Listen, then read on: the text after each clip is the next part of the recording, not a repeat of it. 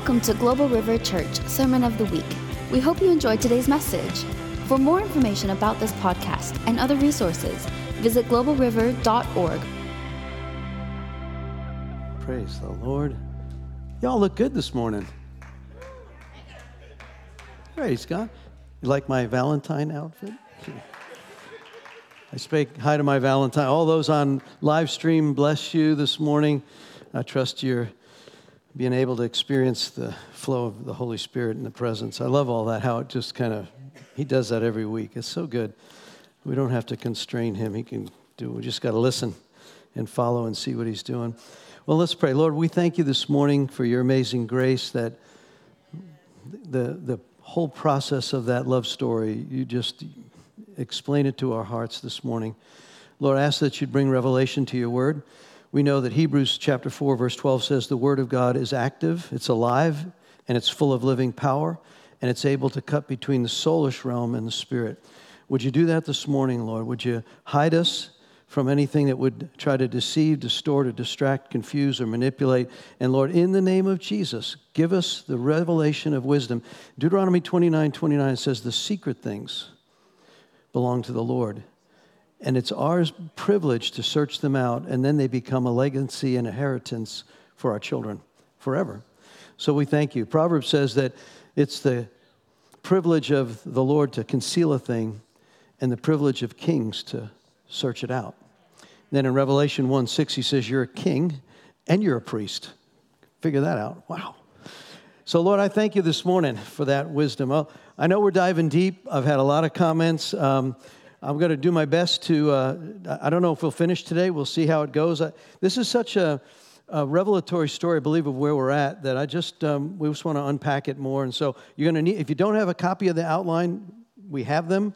You're going to need it. Get a pen, write some additional notes to it, turn it over. You, you got to study this for yourself. And if it doesn't line up with Scripture, throw it out.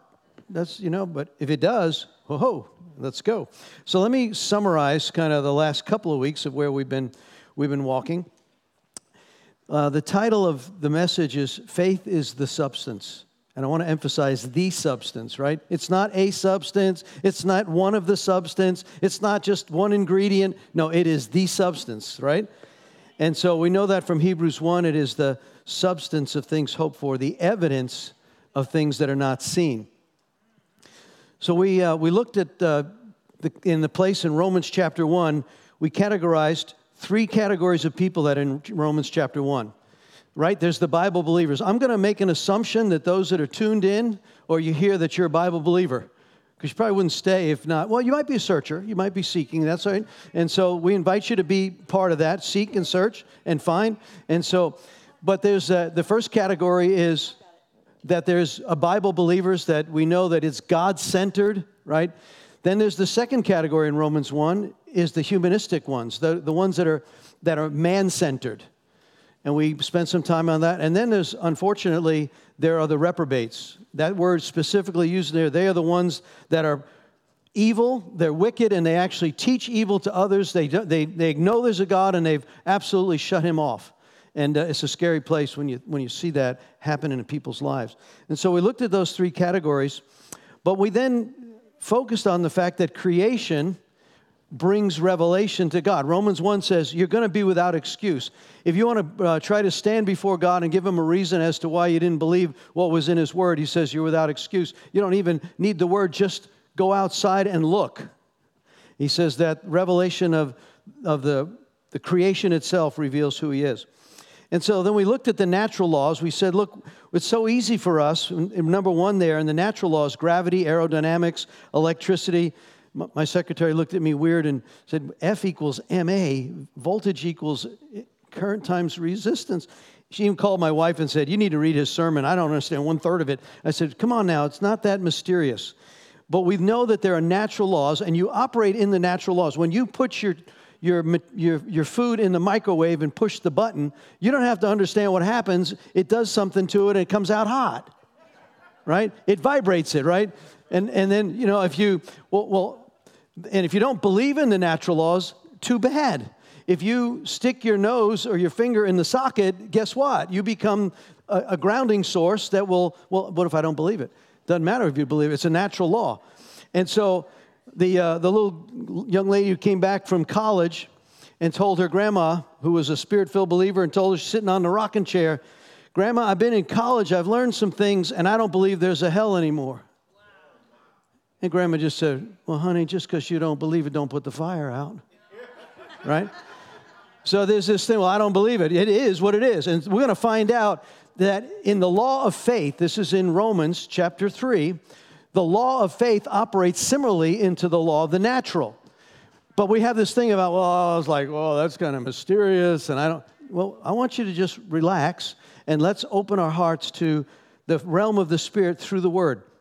And so we've got to learn. We, we looked at number three there. We said we have, you know, it's, it's, we read the scriptures and like, yeah, we believe that. But if you look at number two there, the natural laws are superseded by the spirit laws, right? We know that Jesus and Peter walked on the water. And we believe that. Moses prayed or believed and lifted his staff, and the Red Sea parted, right? Elisha floated axe heads. Paul and Silas worshiped, and prison doors opened, right? Whole people got saved, all the jailer and everybody got saved. We got um, the place where the locking up of Peter, he's in jail, right? And what do they? They pray, and the doors unlock. And they don't even believe it because Rhoda goes to the door. He's knocking on the door. It's me. Because Peter the, and the church is so busy praying, they can't believe what they were praying for because he's at the door. I mean, there's something wrong with that, right? what are we praying for if, we, if we don't believe? So we, we, we come to this mentalist assent, oh, yeah, that's in the scriptures. Well, why don't we bring it right here? And we talked about in number three, you've got to learn the language of the kingdom. And I broke Willie's heart when I told Pastor Willie's heart when I told him it wasn't Spanish and it's not English, right? So we have to understand the language of the kingdom. And that's why it says in Hebrews 5:14, train your senses, right? He goes through this whole part and all that chapter in Hebrews 5, he gets to that point with, I wish you were eating, eating meat that you're not sucking on bottles. I wish you'd grow up and become mature. And it, but then he gets to that after he finishes that convicting sermon and he says, train your senses. The mature believers have trained their senses to discern good and evil. King James says, by reason of use, mature believers have trained their senses. So, as mature believers, you got to pay attention. How does God speak to you? Like right now, I'm being electrocuted. My, uh, the, that's one of the ways I get communication from the kingdom that he just like, Woo! he says, That's truth. I like it. That's how he speaks to me. Some of you have different methods. Some, what I'm asking you to do is ask the Holy Spirit to communicate to you how do I know that you're in the room right now with me and you're speaking, you're directing me. You're going to need it. In the days to come, the church is going to have to grow up in this language. And it's not mysterious. It's part of the what how the king operates, right? And so learn the kingdom communication, training your senses there in 1A in 3A. It has to be received as a little child. It's amazing that um, if you don't receive it as a little, if you don't receive the kingdom of God as a child, you will not enter the kingdom. That's exact quotes from Jesus. That's why I study my little grandkids. I, I like how they, I want to see what they're doing. Because if you can't become like them in that innocence, and I shared with you last week, when, I, when Papa tells them something, whether it's spiritual about Jesus or about the natural, they believe me. Why don't we believe Papa? right? And so now there's times when we want to rebel, right? There's this this place when my the one year old little Rosalie, she's like, ooh, this little Latina, she's like, got her, like, wow, that's gonna be some woman there. She'll come over and don't touch the hot stove. I said, don't touch the hot stove. ah, Papa, Papa don't love me. Papa loves you very much. Don't touch the hot stove. Now, I could have said, Rosalie, I want you to listen to me. If you touch that stove, it's over 300 degrees Fahrenheit, you're going to get a third degree burn and you're going to have to skin graft to you. She'll go, right? She's going to look at me like, that's exactly where we are. There are, there are communications in the scriptures that were given at that time, culturally, where they were at. The, the example, um, I, I, used this last week, but let me, let me elaborate. Um, in the scripture, it says in the Old Testament, don't touch a leper, you'll become unclean. Don't touch a dead body, you become unclean. It's in the word. Well, he could have said, he could have written in the word. Moses comes down from the mountain. He comes down, he says, Don't touch a leper. What'll happen is a invisible virus will attach you, attack you biologically. Your immune system will become compromised. And you'll be get, they're like, immune system, virus. And right away, they would have probably dismissed all that. But now, as we have progressed in the revelation knowledge that's come down, because all good gifts come down from the Father of lights, right? So as we progress, in, oh, now we understand what viruses are and biology. And so we've now moved in that place where this understanding of where we're going in the scriptures, science is proving more and more that this word is true. It's just amazing. Uh, uh, one of the guys sent me, Dell sent me some stuff uh, about archaeological finds on the city of Zion. Just so happened we were praying about that the other day. The city of David. And they've now dug it up and they found that inside of Jerusalem is the city of Zion where David was. And they're finding all the, so it's like all the naysayers said, no, that's not in the book. Well, guess what? It's in the book, all right? It was there, and actually, you're catching up with the book, right? So there are these, um, there's this place where we just need to believe what God said because we know, number four there, beliefs produce. Because matter obeys words spoken from the realm of faith, right? God said, let there be light. I read this morning, I've been researching, going wild on some of this stuff. They're finding out that the universe is still expanding at 186,000 miles per second.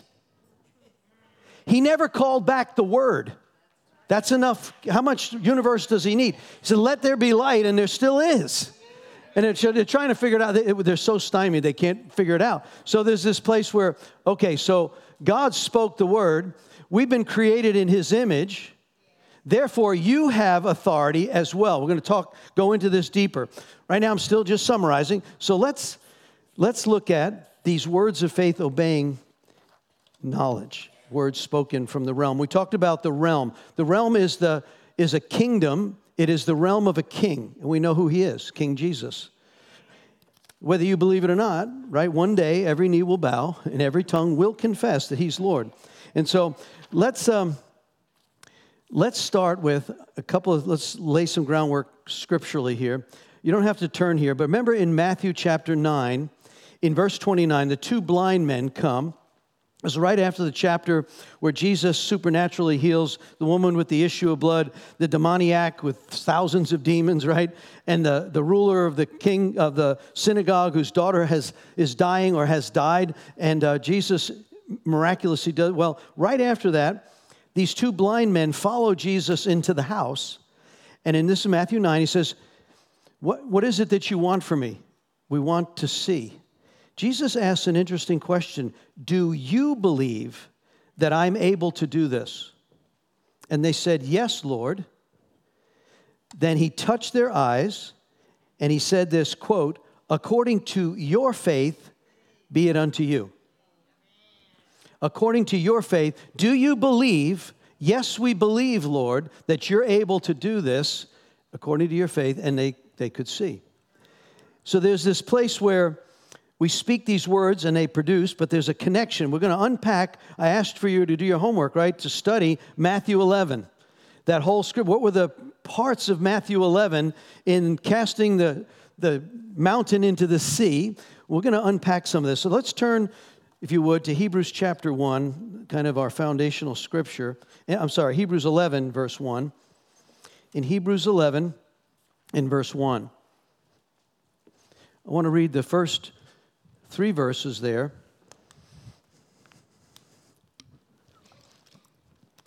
Hebrews 11, verse 1. I've got a parallel Bible, so I have the New Living Translation, which is the thought for thought, and I have the King James from the 1600s, the word for word translation. I like to kind of look at both. You may have a different translation, but let's look at Hebrews 11 1. Now, faith is the substance of things hoped for, the evidence of things not seen. For it by the elders obtained a good report. Wouldn't you like to know how the elders got a good report? That'd be good. Through faith. Oh, verse 3. Through faith, we understand. That's a key. Through faith, we understand that the worlds, plural, were framed by the word of God, so that the things which are seen were not made by things which we which do appear. Then it goes on, it says, by faith, Abel, and it starts to list what the elders got their good report. Enoch was the first one raptured, translated. We see that. He walked with God. He was, but then in verse 6 it says, But without faith, it's impossible to please him. For he that comes to God must believe that he is, and that he's a rewarder of those or them that diligently seek him. He rewards the diligent seekers, but it's through faith. So we see this in Hebrews 1 that the worlds were framed by that which is not seen. Okay, now turn back to Luke chapter 17.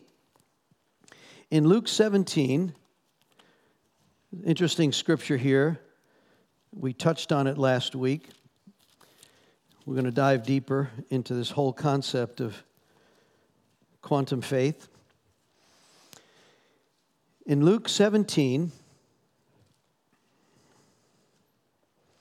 if you look at verse 1, the disciples, Jesus is about to teach them about forgiveness and faith. I want you to see a link between forgiveness and faith. You're going to see it both in Mark's gospel and in Luke 17 here. But in verse 1, it says, One day Jesus said to his disciples, There will always be temptations to sin, but sorrow awaits the person who does, does the tempting. It would be better to be thrown into the sea with a millstone hung around your neck than to cause one of these little ones to fall into sin. What one to those who are abusing little ones? It's going to be better you had never been born unless you come to Christ. All right, we'll leave that there as a separate rabbit trail. Um, then he goes on and says, If another believer sins, rebuke that person then, if there's repentance, forgive. Even if that person wrongs you seven times a day and each time turns again and again and asks for forgiveness, you must forgive. Quote. And the apostle said to the Lord, Show us how to increase our faith. I don't know about you, I said this last week, but if someone comes to you and wrongs you in the morning and says, I'm sorry, then a couple hours later wrongs you again, I'm sorry, at noontime wrongs you again the same, I'm sorry, does this seven times. I don't know about you, but about the second time, the flesh side of me is about ready to bless you with a brick. I, uh, or I'm not going to forgive you, right? Because you, you obviously don't mean what you say. You would go on, right? In the, in the natural side of it, we'd say, You don't mean it. How can? And yet they realized, I can't do this, God. What you're saying, I can't do this. You got to increase our faith. So there's something about forgiveness and faith and quantum faith. You're going to see a connection here because he does it again in Mark chapter 11. So I want us to see that this moving of the presence. And now I just want to finish something else in here. It says, show us how and increase our faith. And then Jesus teaches in verse 6 of Luke 17. It's like, wait a second. You don't need a lot of faith. All you need is mustard seed side. I, again, I know it's small. but you need a lot of it, but you only need a little bit of it in order to forgive that seven times. And then he says this You see, if you had that faith the size of a mustard seed, you could tell this mulberry, you could say to the mulberry tree, May you be uprooted and thrown into the sea, and it would obey you. Now, that's just, I just got to tell you, that's just plumb weird. Right? Just like it is in Mark 11, it says, You can speak to the mountain and go into the sea. Now, I don't think God really wants us ripping up his trees and, and you know, moving his mountains out of the way. It's almost like we, we almost might lose it at that point in, the, in the, the revelation. What is he trying to say to us? He's saying if you've got a hindrance in your life, if you've got a mountain in your life, you've got an obstacle that looks impossible to move. All you need is a little bit, and you speak to that thing, and it's got to move. That's, the, that's what he's trying to do. With, so don't tilt on the fact he doesn't want his mountains and trees thrown around. He doesn't. He's just saying, look, I just want you to understand a little bit of faith and then con- the concept of this because all of us have these obstacles. We got them. And sometimes we get discouraged and we don't believe that all things are possible. It can be possible for anybody else, but n- not for me, right? That's a lie. And so but then it's really, verse 7, I've often wondered about this one. Luke 7, he says, he tells about throwing the mulberry bush, forgiving seven times, and they ask for increased faith. And then he says this, which kind of means like, it almost seems like it's out of context. Verse 7 When a servant comes in from plowing and taking care of the sheep, does his master say, Come and eat with me? No. He says, Fix my meal, prepare my meal, put on your apron, and serve me while I eat. Then you will eat later. And does the master thank the servant? No. Of course not. In the same way, when you obey me, you should say, We're unworthy servants and who have simply done our duty. It's kind of like black and white. He's like, I want you to recognize I've told you, I've given you commands on this. So you don't have to get a thank you from me if you obey what I told you to do. When we start operating in faith, that's why he got so frustrated in Mark chapter 9, right? When he, Jesus is up on the Mount of Transfiguration. This is like a really big deal. Both Peter and John talk about it as eyewitnesses at the end, just before they're dead, they're killed, or before John dies. He says, I was there as an eyewitness account at the Mount. I saw the Father. He came in the cloud. We saw with his own, our own eyes. So Jesus is like, woo! you know, Elijah and Moses there. Peter and James are probably coming down the mountain. Peter, James, and uh, John are coming down the mountain like, we were there, man. He tell him, don't tell anybody. Uh, you, you know Peter said, come on. Hey, Andrew. yeah. Anyway, and so who's the greatest? They argue about who's the greatest. So Jesus comes down off the mountain, this amazing time, and what happens? There's a man there who went to the other nine and said, Deliver my son from the demons that are trying to kill him. And they couldn't do it. And Jesus says, You faithless and you perverse generation, how long do I have to put up with you? How long do I have to be with you? I gave you what I commanded you to do, like the servant. So do what he's do what Papa said. But they didn't, and we're, we're just like that. Come on, there's, these, there's this revelation of more of the kingdom of understanding. I, you know my story. If you read my book, my, uh, my first trip to Brazil was like, God, I just got to see your power. I can't read Mark 16. I've now resigned from General Electric. I gave up my career. I'm now in this new career, and I'm here as a year and a pastor, and I don't have any signs following me. Mark 16 says, You'll cast out demons, you'll heal the sick, you'll handle deadly things without harm. And I like, uh, this is, I got to do, and then Randy Clark came, and the elder said, Go. So my prayer was, Lord, I just want to see your power. So the night in that back room with all the sick and dying that was there, and I'm the only pastor in the room with 11 of my, my who were just as green as I was. And in comes the crippled, demonized woman. And I'm like, oh Lord. And when she got out of her chair and walked, and the bones went straight, you can't ever unsee that. You cannot ever unsee that. The kingdom of God set that woman free. The demons were cast out. It was all the drama of Hollywood, of exorcism. Ah! And like, and this brainiac over here is like going, this word, like, in the name of Jesus, ah, in the name of Jesus. And like, boom, boom, boom. It was like, oh, okay, I'm seeing your power, God. When you see that kind of revelation, you cannot, don't, you can never argue with your theology someone who's had an experience. Don't tell me the blind can't see and that's old guard, that's cessationism. Oh, no, it's not. We have evidence of it, right? Anyway, I'm off on a track, but this is that place where we see here as servants, he said it, we need to believe it. Don't expect a thank you from it. Do what he said, right? Do what Papa said. Okay. So when we look at Mark 11, let's, let's turn there. We'll unpack this. Turn back to Mark 11. And let's look at, at least, there's at least, I, I don't like formulas, I don't like condition because it has nothing, God just doesn't operate that way. But there are certainly principles, just like stick your finger in the socket and you're grounded, it happens, right? Um, step off the i don't believe in gravity well step off the roof and see how much you believe after that right it happens right and so there's these principles that are in it and so in mark 11 we know that in verse 15 Well, let's look at verse 12. It's again familiar scripture.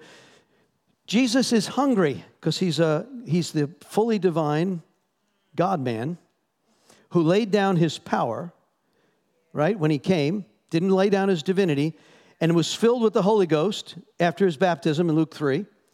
And he now filled with the Holy Ghost, Luke 4 1 is led by the Spirit into the desert, right? So we know that. We get to verse 12, it says, Now the next morning, Jesus is hungry. He notices a fig tree in full leaf, a little way off. He went to see him and he couldn't find any figs in it. But it was too early the, it wasn't fig season. And you're like, why is Jesus picking on the fig tree? right? Why is he cursing that tree when you set up the natural order, oh God, and he's not your season? Because he's teaching us something. You better be in season all the time. There's a season coming where you need to be in season all the time. Don't tell me it's not the season to witness. It's, the season has come. Where, so he's, it's again a principle that kind of tilts the natural. We're no longer operating. He's, he's sharing a, a quantum faith example here that things in the natural will obey the spirit so don't you get locked into the natural to keep you back from operating in the spirit realm. So he, he curses the fig tree, and then he goes to the temple and has a, another great day, overthrows all the money changers because they're bilking all the people coming to get their, their offerings, charging too much. And he said, turns it all over, and the priests are all upset. And by what authority? They want to kill him. Just a really good day in the kingdom, I guess. In verse 20, the next morning, as they passed by the fig tree, he had cursed, the disciples noticed it had withered at the roots.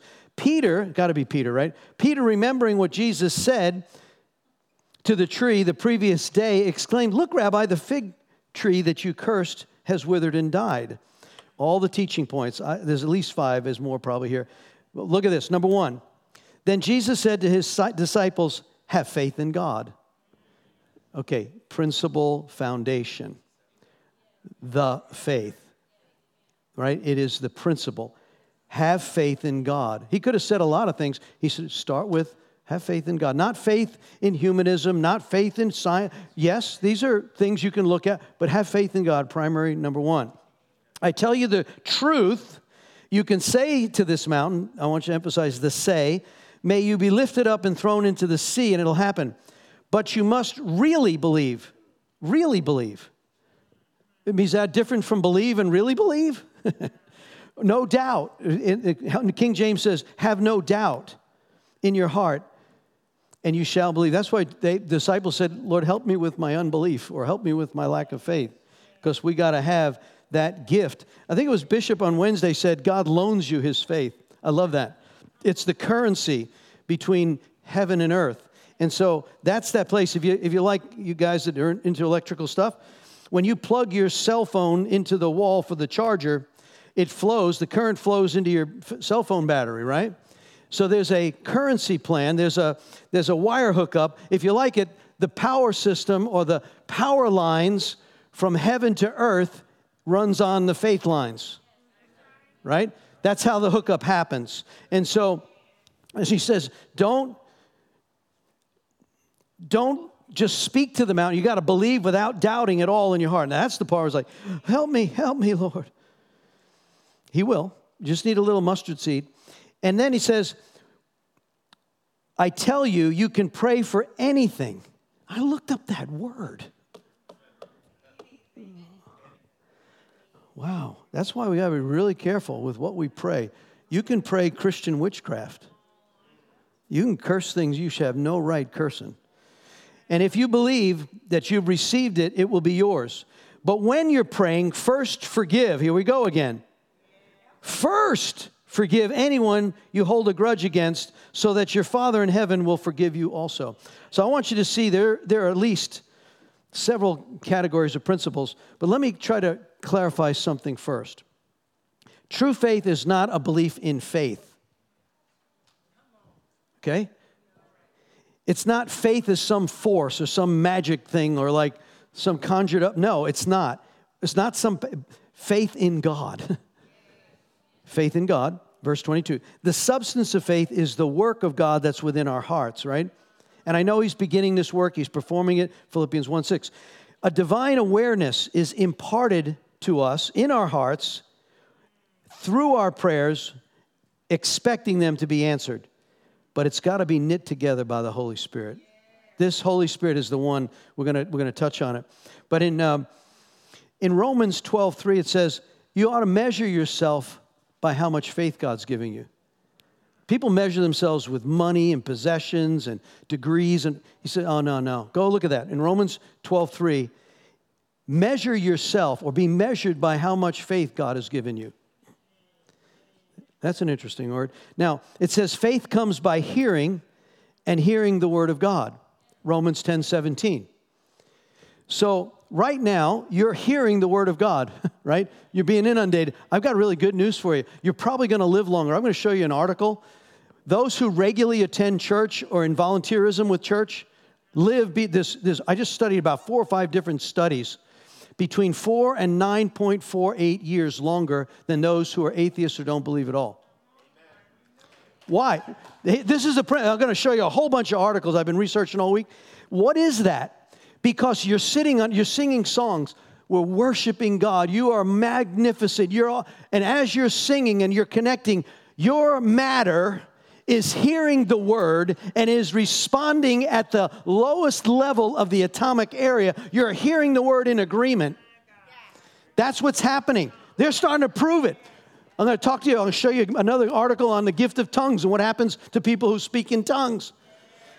I'm telling you, these are connections that now are being formed. They're, they're finding this out scientifically. They are doing brain imaging and they are looking at the quadrants and the fraction of the brain as you're interacting. It's incredible. It's really, I got, I, anyway, Lord help me. Help us, Lord there is this faith comes by hearing. So when you get hearing the word of God, right? For those that are just listening by I got a Bible on my head. He says we're to be washed by the word of God, right? We're to be washed by the word of God. Renewing of your mind. As that's happening, see, that's why the word is full of living power. The Word of God is active, it's alive, it's, it's alive. He's the Word, and the Word speaks, He likes to speak. And so, this activity that's going on, as, as, as I'm in that place, the matter that I'm made up, this dust of the earth I'm made it's like, oh yeah, oh yeah.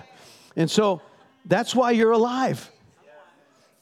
And you live longer than those who don't like the Word.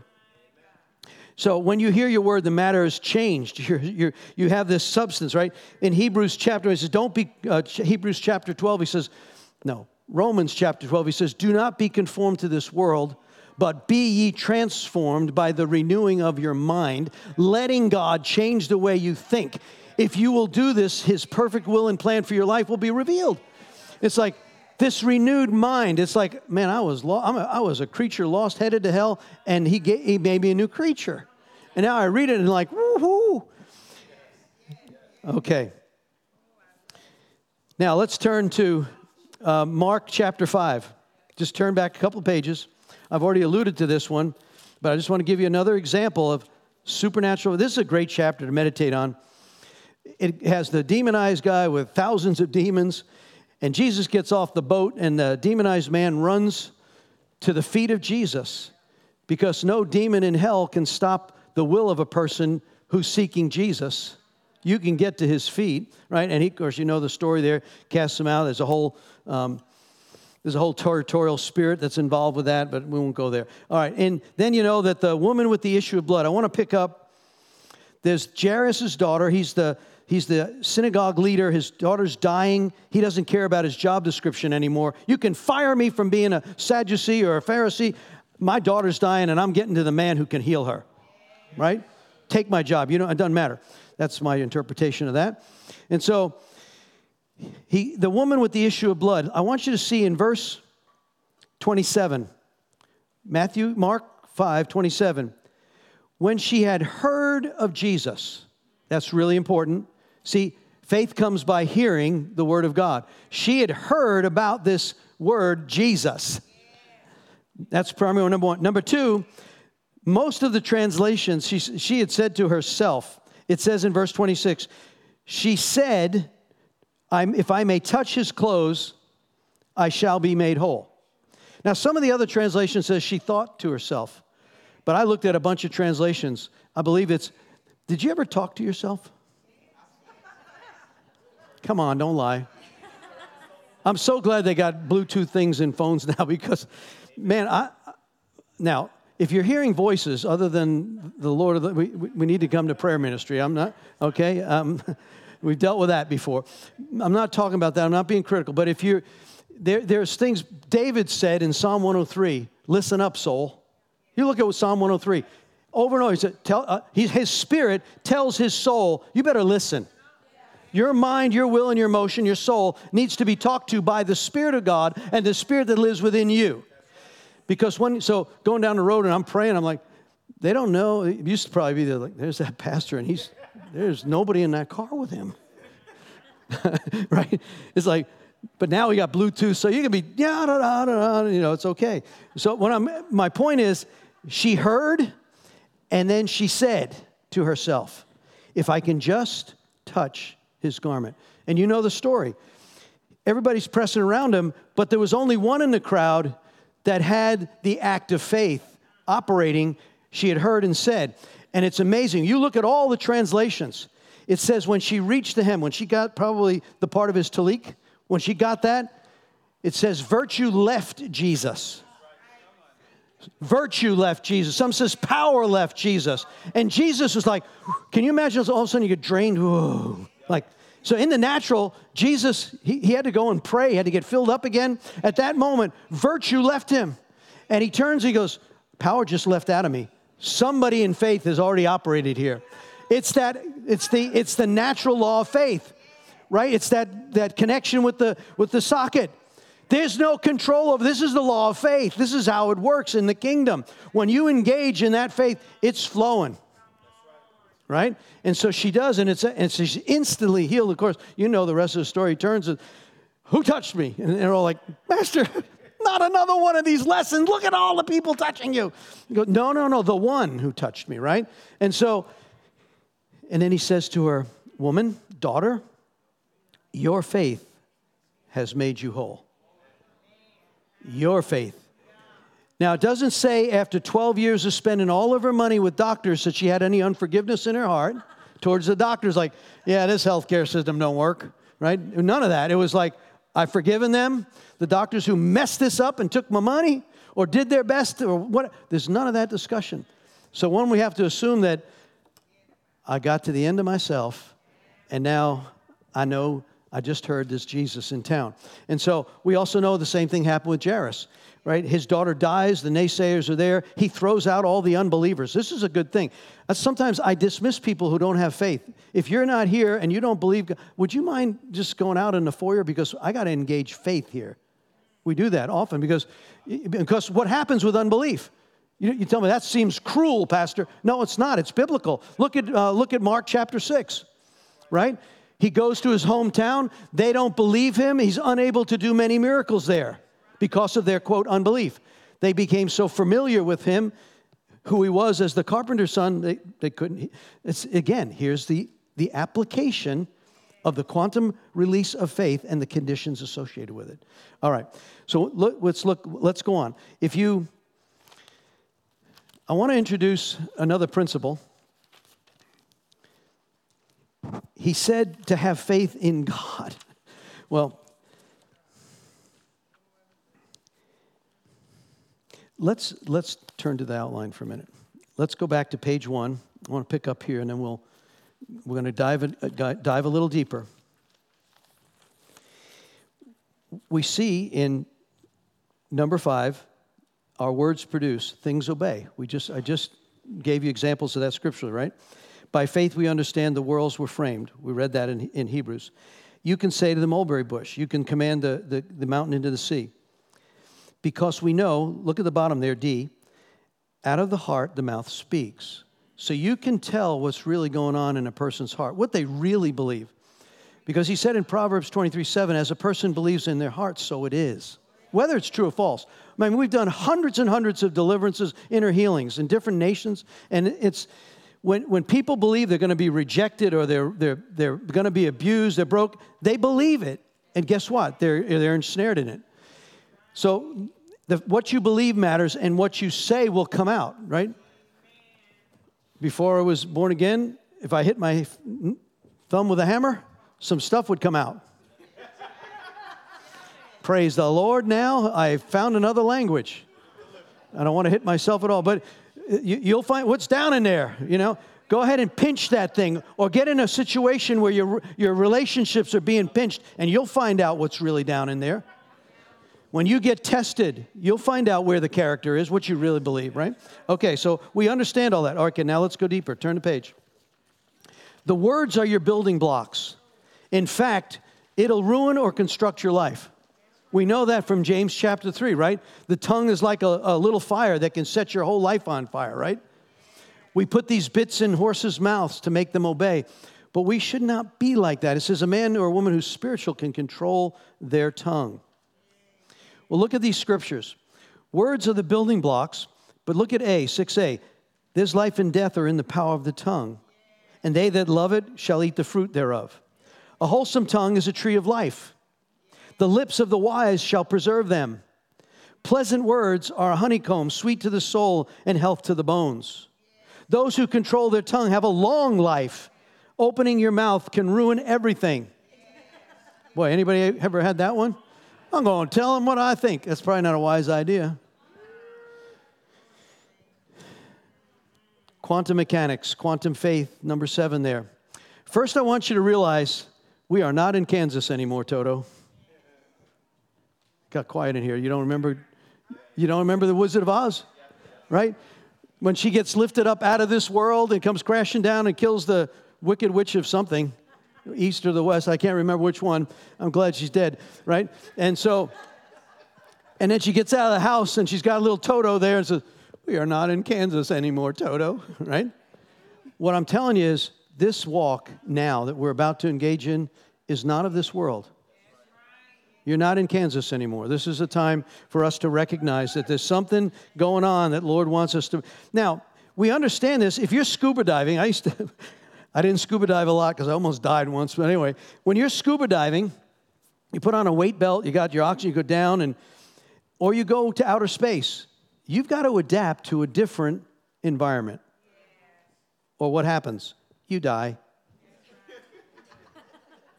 right? And so recognize this is a journey that is not like anything you've experienced, probably to any great measure. We want more.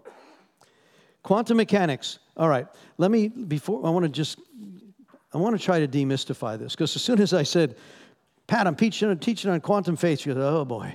Quantum mechanics, quantum physics. Uh, forget that. That's just a, that's a, that's a $10 word, okay? It, but here, quantum physics simply is physics that explains how everything works. It just explains how the things you can't see work. It's science catching up with what God already told us, right? It's the best description we have of the nature of particles that makes up matter and forces with which they interact. Quantum physics underlines how atoms work. It proves out chemistry, biology. So don't let the name, that fancy name, get you all messed up you'll see how the Bible is explaining science as we move along. It's a way to communicate these principles in natural terms. And so we recognize the example I gave you, the we don't understand what was said in the Old Testament because they didn't have the wherewithal at that point. But now God has brought us to the place. I told you last week, one of the prophetic words that proves Jesus is coming back, and it's probably sooner than we really think because all of the indications are that. But one of the major ones that Daniel had in Daniel chapter 12, he says, Seal this book up until the end. But then when you see people running to and fro in the earth and knowledge increasing, you will know. And I gave you the statistics, right? Up till 1900, knowledge doubled every 100 years. Then in 1925, it was, it was 50 years. I don't remember the numbers. But now, right now, because of artificial intelligence and supercomputers. I remember when I started out in nuclear physics, we used to have these super, it was as large as this room. In Knolls Atomic Power Lab, where I worked, we would go in and our scientists were trying to figure out how reactor cores work and how we're going to advance that, right? How you could how you could refuel a nuclear submarine and go the life of a submarine. And they got these computers this big. I'm like, holy moly. Like now, now you got your little cell phone, right? So what's happening? Knowledge is now increasing every, it's doubling every 12 hours. Go look it up. every 12 hours in a particular subject with all the corporation of that uh, internet connections, that if that doesn't say God's right, I think it's increased. and, and guess what? They're, rolling, they're going all over the place. In fact, they're going out of the earth. So I think we're, we might, that's just one. So quantum physics is just uh, trying to understand what's happening here. Well, I want to introduce a principle in quantum physics, quantum mechanics, quantum faith called the observer effect. This is probably a really important element. It's not in your handout. Just, I just want to explain it better. But you might write down the observer effect or principle of quantum physics. Let me try to simplify this. Um, when you know you're being watched or studied, do you behave differently? Yes. Don't lie now. Come on. All y'all, right? You say, no, I'm the same inside as outside. Okay. Um, you're, when you know your boss is evaluating you, your coffee break might be a little less, right? Um, you're not, when we are being observed, we do behave. Let, us say, I'm going to your house today right after lunch. Let's just go to your house. Uh, I'm going to come over for lunch. You might run home and get the underwear out of the corner, right? I don't know. Maybe get the dust bunnies out of this. I don't know why, but it's just like, or my mother in law, when I, when I was dating my wife for 48 years ago, wow. Um, my, my, my Valentine, when I would entertain her mother and father, and her, actually her grandparents, they were from Germany, and I came in my dress white uniform, right? Because I wanted to make a good impression, right? Why not? And so now I'm not talking about hypocrisy, but I want you to notice that when, you're, when you are being observed, you probably are aware of the observation, and you're at least, there's that back pressure there that you will respond. In fact, you will constrain yourself. You may not be the same with your pastor sitting in your living room than when he's not. I'm not saying you're doing anything wicked, it's just, it's just you're constrained, right? And so this observer effect dynamically correlates in the supernatural walk of the Spirit. But there's, a, there's a, a, an interesting condition. The one who's observing has to be of higher authority than that which is being observed. Now, here's the principle Are you created in God's image? That's what the book says, right? Genesis 1. God created them in God's image. Are you told to take dominion over the earth and subdue it, right? Are you commanded to speak things in faith? So, those things that be not as though they were. So, okay, so you are already in a place of higher authority over matter. And so, when we build on this principle of the observer effect, it is this mysterious foundational principle that when you observe something, we affect it. Just that the act of looking at it changes it. Here's what the physicist, this is, this is what flipped the physicist out. Electrons exist in a wave of frequency until they're observed, and then they collapse into particles of matter. The act of observing collapses all possibilities distributed along the wave of possibilities, and it manifests and locks into a specific place and time as a single electron or photon. What happens is, when you, let's put this in our spiritual language. Person comes up and says, I have, um, I have a tumor. Let's take the example. My first trip to Brazil, Phil Walls, who's in heaven. Um, the woman after we the woman got out of the wheelchair after we cast out demons from her and she forgave the all those who, and she is now walking and straightened up man the faith in the room went to a whole, whole nother level the atmosphere in that room changed we saw blind eye and i remember a woman who had a goiter on the side of her neck i'm not exaggerating it was the size of a softball and Phil was just a man of faith. And he's like, God's in the room. He was just one of these guys. God said it, he, you know, he would just do it, right? He goes on, in the name of Jesus and that thing disappeared in front of our very eyes. I'm like, did I even just see what I just saw? Am I awake? It was one of those nights where it's like, and I've been on, was, many of you been with me on those. And so it's like, so we observe these changes that happen. So when you speak to the tumor, when you speak to that tumor, in the she first she came as a as a volunteer to come and I need I need you to make this thing go away. and we spoke. So she had faith. She came expecting. There were people in the room that believed what God said. They spoke to it and it disappeared. So the, these are what happened. There was a, a, a, whole realm of possibilities. She could not be healed. It might be healed later. It doesn't have to be instantaneous. We know there are progressive healings. We've seen that take place. But there's this place, and sometimes he does it progressively just to find out you really believe. You know? And so this is that this place where all the possibilities just got shrunk down to a single, it brought it into time and space here. This phenomenon is called wave, uh, wave function collapse. All, the, all things are possible to those who believe. But all of a sudden, it comes into no, you're no longer behaving with all the possibilities. This is the possibility I now believe. And because I have authority from a higher place than you, you will submit. Right? Another scripture, remember in Luke chapter 10, where he said, the, the 72 go out. These are like inexperienced missionaries. Sends them out, and the 72 go out and they come back two by two. The first thing they tell Jesus is, When we use your name, demons pay attention and listen and do what we tell them. He goes, I know. I saw Satan falling from the sky. What? Wait a minute. We're in a village with some sick folk that were they're demonized. They've been dabbling with mediums and psychics. We've cast it out of them, and you see Jesus. Jesus "I see Satan falling." What is it? The kingdom of darkness is collapsing because you are operating at this level, right? Who can tie up the strong man? Out of Matthew chapter twelve, one who has a greater authority, right? So you start putting all the pieces together. It's like, yes, yes, so we see this phenomenon called wave function collapse. It is the focus of bringing what is unseen into the seen realm. Romans 4:17, calling those things that be not as though they were. Right? He, he, he couldn't get, well, you know, when quantum physics, when you get there and the quantum mechanics, wave function is going to collapse and you're going to have the observer effect. No, no, he goes, you're going to see things from the unseen world come into the seen world. All things are possible if you believe. Okay, so this this is a, an amazing thing. It says, by faith we understand that the, the worlds were created. So this quantum realm is the world of possibilities. The physicists, say, the physicists say that quantum dimension, all things are possible. We know that from Mark 9, Matthew 19. How about this one? The heavenly realms. Remember in Ephesians 1 3?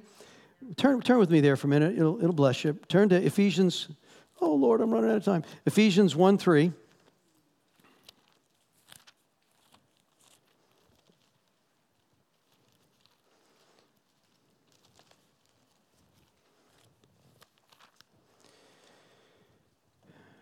Blessed be the God and Father of our Lord Jesus Christ, who hath blessed us with all spiritual blessings in heavenly places, heavenly realms. I like the New Living says, Praise be to God, every spiritual blessing in the heavenly realms because we are united with Christ. Remember, we're one with Christ, John 17. And you're a masterpiece. You're his masterpiece. It says there in Ephesians 2:10. So he also says in Ephesians 2:6 that you are seated with Christ in the heavenly realms. See, this is this whole concept of speaking from the third heaven. Remember when Paul said, I went to the third heaven, I don't know if I was in body or not, and I saw things I can't utter to you, I, am not permitted to tell you about? Remember, he told us that in the book of Acts, right? So when we operate, no, I'm in the physical realm right now. I'm standing right here speaking to you, and your little ear bone is vibrating, and it's transmitting to the gray matter in your head, and you're understanding what we're saying. Well, that ought to convince you God exists right there. But okay, so there's this place where we're seated with him in the heavenly realms. Therefore, we operate from the third heaven to command these things because we have authority. I'm sitting next to my dad and my, my Savior. And if he gives me the word, this is what I want you to do, do you think it's going to obey? It sure is. The, the challenge is am I here? Am I praying amiss? James warns us be careful. Don't be worldly. Don't be double minded. Don't pray amiss. Don't pray for your own blessing, blessing, blessing all the time. Just hear God. Jesus said, I don't do anything I don't hear and see. And once you line that up, I'm sitting right there in the heavenly realms. Now, I know this is like, whew, it's okay. I got to share some of these articles. You okay for a few more minutes? Okay. Um, so, when we fix our eyes on Jesus, in Hebrews 12. We won't turn there. Remember, it says he's the author and the finisher of our faith in Hebrews 12, 1 and 2. Looking unto Jesus, the author and the finisher of our faith, setting our minds on the Spirit, Romans 8. Because we're not looking at this, these unseen things. There's another scripture in 2 Corinthians 3.18 and 2 Corinthians 4.18. In both 2 Corinthians 3.18 and 4.18, it talks about, remember when Moses is up on the mountain and he comes down off the mountain and his face is glowing. What happened? He was with Jesus. That's why I love what Daniel and Alicia's like, we got to get in his presence. Yeah, because things change when you're in his presence. So they had to cover up Moses because he, was, he had been in God's presence. His molecules were irradiating the kingdom of God. They had to wait for it to fade because they got to cover that guy up. He's scaring us. He says, We look at those things that are not seen. But when, how about Caleb? How come his, Caleb's body, he's one of the, right, the guy, there's only two of them. They're 80, and what, he goes on, and all the rest die. And Caleb, what was Caleb doing? And Joshua, what were they doing? Joshua was in the tent of meeting. Even when Moses left the tent of meeting, he stayed there. Go look at that. It's like he sat in, I like being in the presence there, right? And guess what? His body. How about Moses? That scripture in Deuteronomy, it's in uh, Exodus. It says Moses' eyesight and his body was as strong as when he had from the beginning, before God took him. Something about being in the presence of God, being in the Word of God, that not only could extend your life four to nine and a half years, there's something about this that, wow. Okay. Let's look at a couple articles. This, I'll try to be finished in 10 here. And I'll introduce this. We probably have to go a little deeper next week. I'm going to probably go again next week. But let me introduce these. Um, the, the, the first is on this observer effect, right? Looking at things. Let me, let me bring it there now. Here's a whole article. Let me go negative first and then we'll go positive. Examining what correlates problematically p- between internet pornography users. What happens in the brain of porn lookers? Guess what? There's a reason he says the wages of sin is death, right? Romans 6:23 because they have found out they took brain imaging, MRI imaging of drug addicts. And they looked at the central and rear lobes of those in those locations, and they found out that porn users have the same experience. And if you look at porn long enough, you will become addicted, and it actually will change your brain. So it's like he said, Jesus started out in, he quoted in Exodus 20, if you commit adultery with a woman, right, don't do murder, don't kill, don't steal, don't have false witness, don't commit adultery. Jesus says in Matthew 5, You've heard it been said, don't commit adultery, but now I tell you, don't even look at the person lustfully, because when you look at that person lustfully, you engage a spirit that affects molecularly what is going to happen in your structure. The imaging of that, they, they've proven it. It's when you look at it, it's like the demon of lust and the demon of pharmakeia are very similar to the impact of the brain. Let me go positive. Whew. Got quiet in here. The, uh, the neuroscientific look at speaking in tongues. They've been brain imaging those who speak in tongues of faith. This is awesome. I love this. We're going to speak more in tongues, okay? there's this um, researchers in the University of Pennsylvania took brain images of women who spoke in tongues and found that their frontal lobes, the area of thinking, the willful part of the brain through which people can control what they do, was quiet. The language centers were quiet. But the region of maintaining self awareness, consciousness, was active. In other words, they're awake, they're not in a trance, but they're not thinking about it, and they're not trying to control it, right? It says, the region, they, the women were not in blind trances, and it was, it was very unclear to the researchers what was driving this behavior. It's not natural. The images appearing in the current issue of the Journal of Psychiatry Research, neuroimaging pinpoints the most active areas of the brain. The images are the first of a kind taken during this spoken religious practice which was at the roots of a New Testament Pentecostal movement in the 1900s. The women we studied were healthy, active churchgoers.